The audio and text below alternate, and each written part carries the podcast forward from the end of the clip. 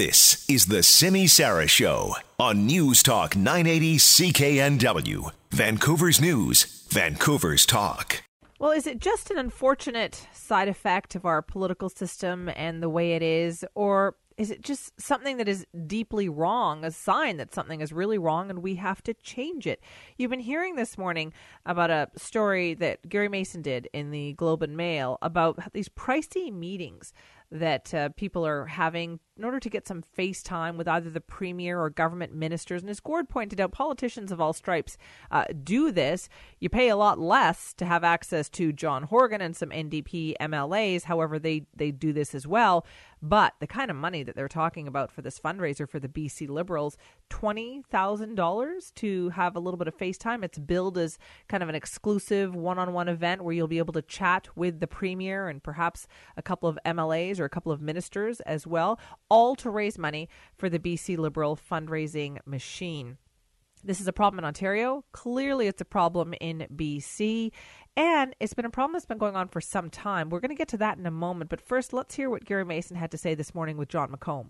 I suppose, you know, uh, these dinners uh, that I wrote about today are being organized uh, in all sort of corners of the province. And uh, they're not just dinners, but they're, you know, private receptions where somebody uh, who has an issue, perhaps, uh, CEO of a company, say a forest company who's got a, a timber rights issue. You know, it's it's not always easy to get in to see the premier. Well, here's an opportunity to go and, and spend spend some time with her and, and talking about your issue and uh, and you know you, you, that same person might might attend more more than one of these events so they can get extra time with with the premier and uh, what bothers me is it's just it's it's just this privileged access that you get if you happen to be rich and and have have the kind of money that uh, that uh, gives you entree into these kind of events and it's just fundamentally wrong.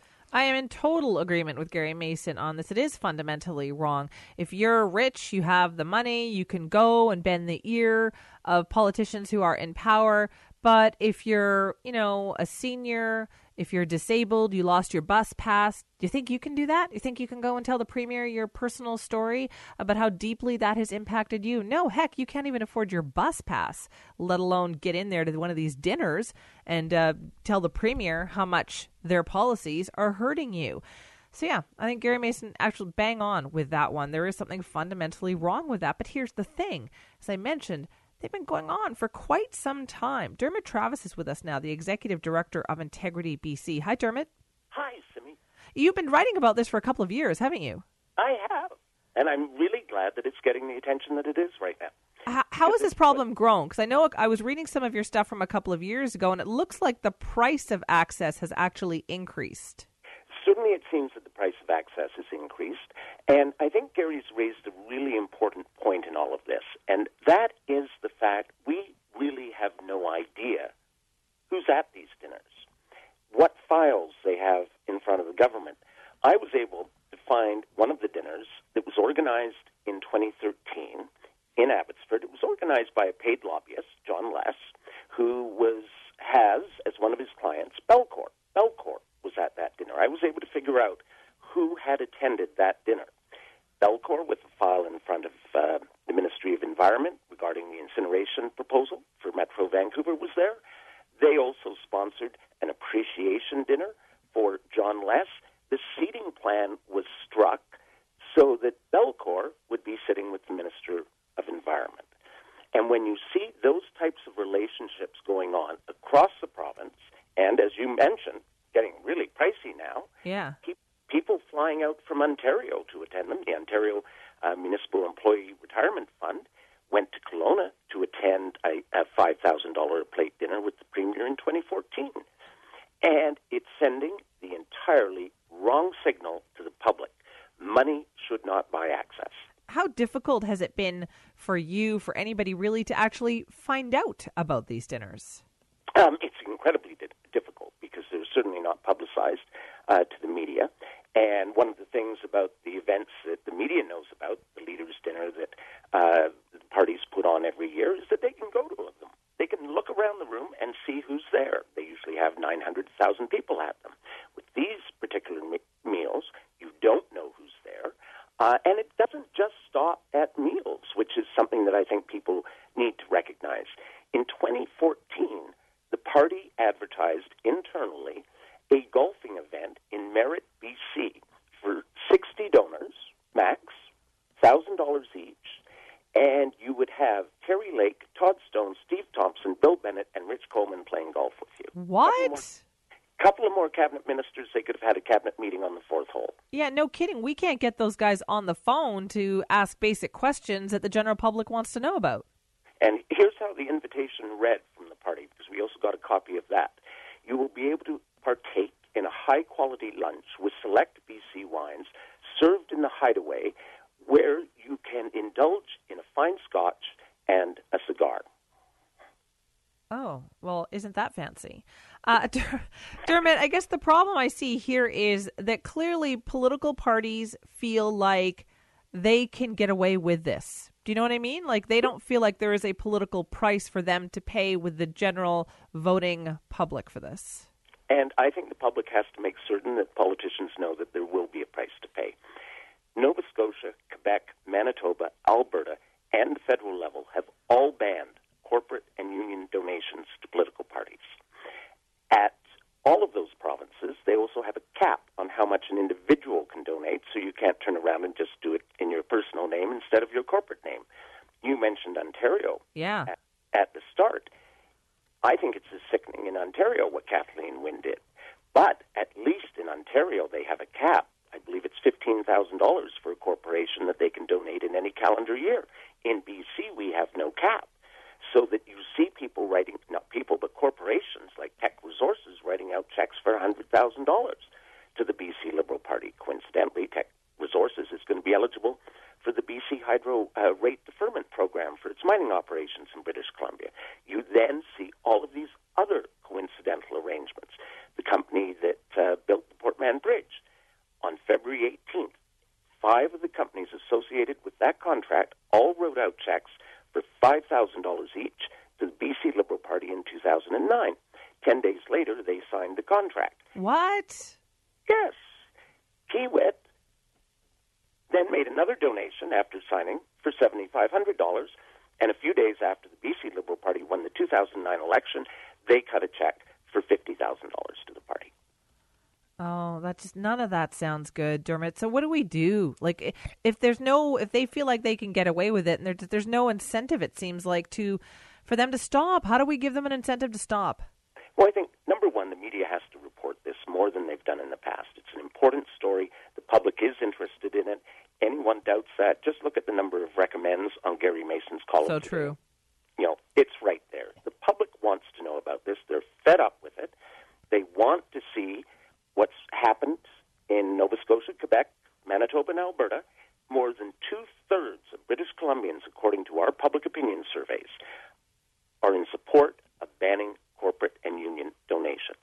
The principle should simply be if you cannot mark an X on a ballot in British Columbia, you shouldn't be allowed to donate to a political party. That makes perfect sense. That makes such perfect sense. Also, before I let you go here, Dermod, I want to ask you does it disturb you at all? I mean, it disturbed me to hear that this last particular fundraiser in this article discussed today uh, was hosted by the Chancellor of Simon Fraser University.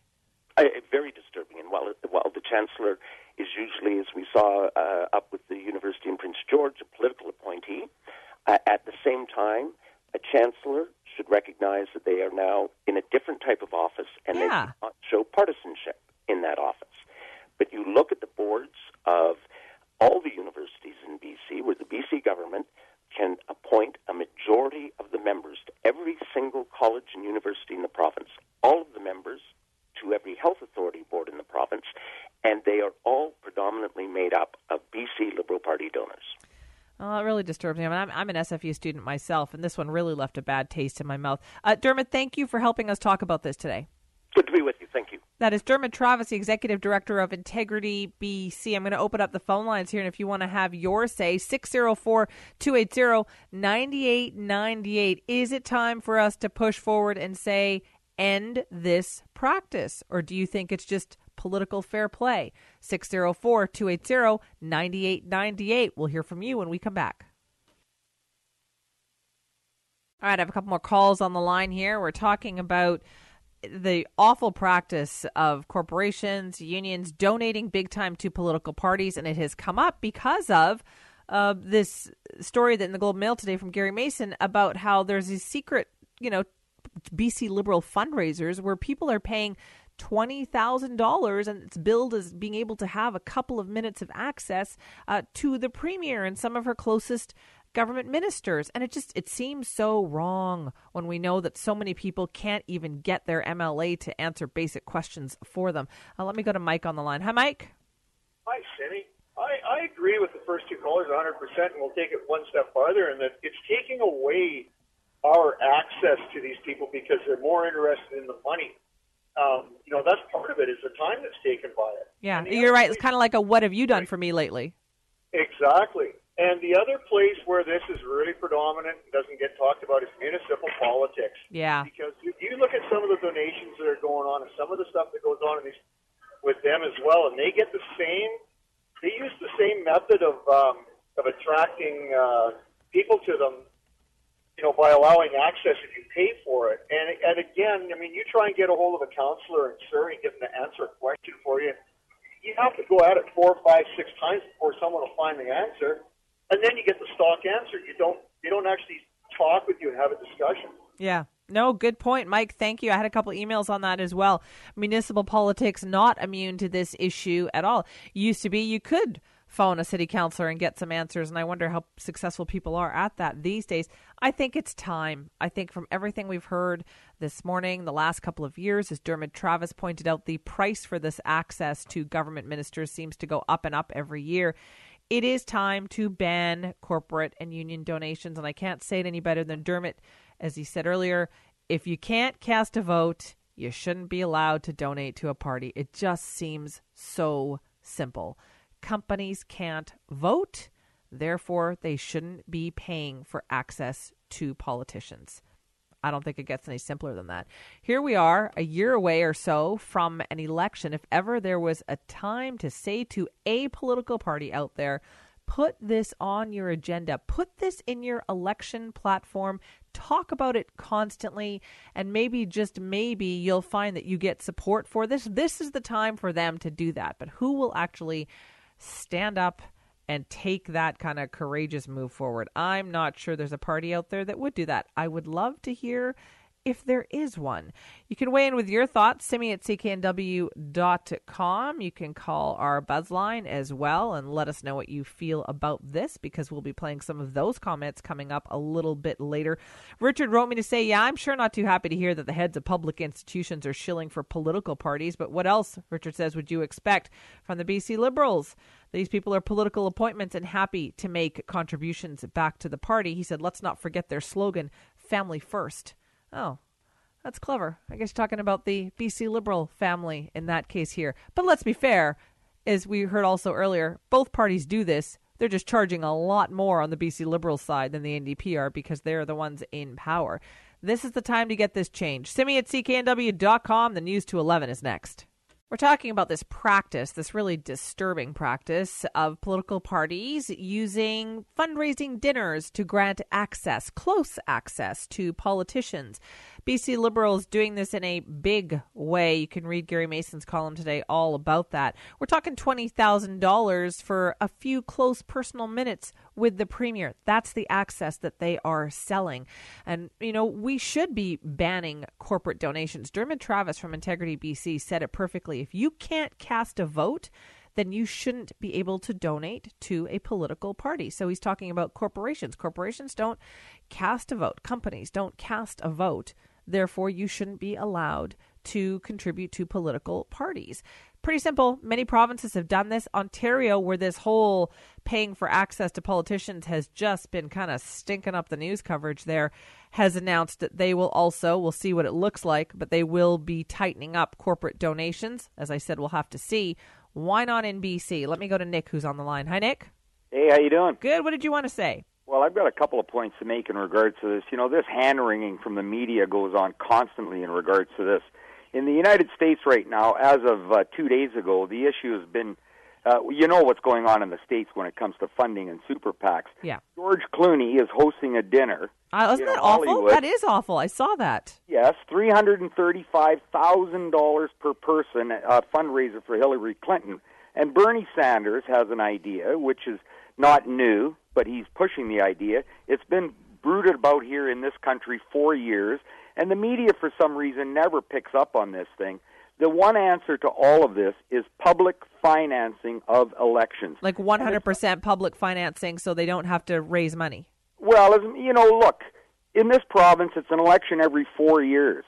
Uh, in uh, federally, it's once every five years. How onerous a burden is it? Is it for the public to be financing elections? That cuts out all the out of towners, out of province, out of country, all of that. We as electors are responsible for funding the elections. That gets rid of all these Okay. twenty thousand dollar plate dinners and everything. Why isn't the media not at least taking on this little uh, issue? Well, Nick, guess what? that? We just heard you do that right now, and I will tell people if they want to weigh in with what Nick just said, let me know. Simi at cknw.com. Let me go to Kit, who's also called in. Hi, Kit. Yeah, I, I look at this as similar to like the Quebec graft issue they had with the construction firm. Right. Same idea, and it falls under the same thing as what your last caller just said. You know, uh, if if there was a political will, there'd be a way, but the policemen that are running that political will are the guys that are collecting the cash. Right. And yet we, we have to be the ones to punish them, though, and there doesn't seem to be a willingness on the part of the general public to punish political parties for doing this. I, I'm against party politics in general to some extent because it means that the party is making the decisions of what Canada wants, not the individuals that make up the party. Yeah, I hear you on that one. Kit, thank you for that. 604 280 9898. Uh, I wanted to just say, Linda wrote me here and said, I have no problem with any of the officials accepting money for speaking at dinners or other functions. However, as they are working, Linda says, in quotes, for their constituents that elected them, and the payments received should go into general revenues for our BC government. Another interesting point. There are some more calls on the line. We're going to get to them right after this. This is News Talk 980 CKNW, Vancouver's News, Vancouver's Talk.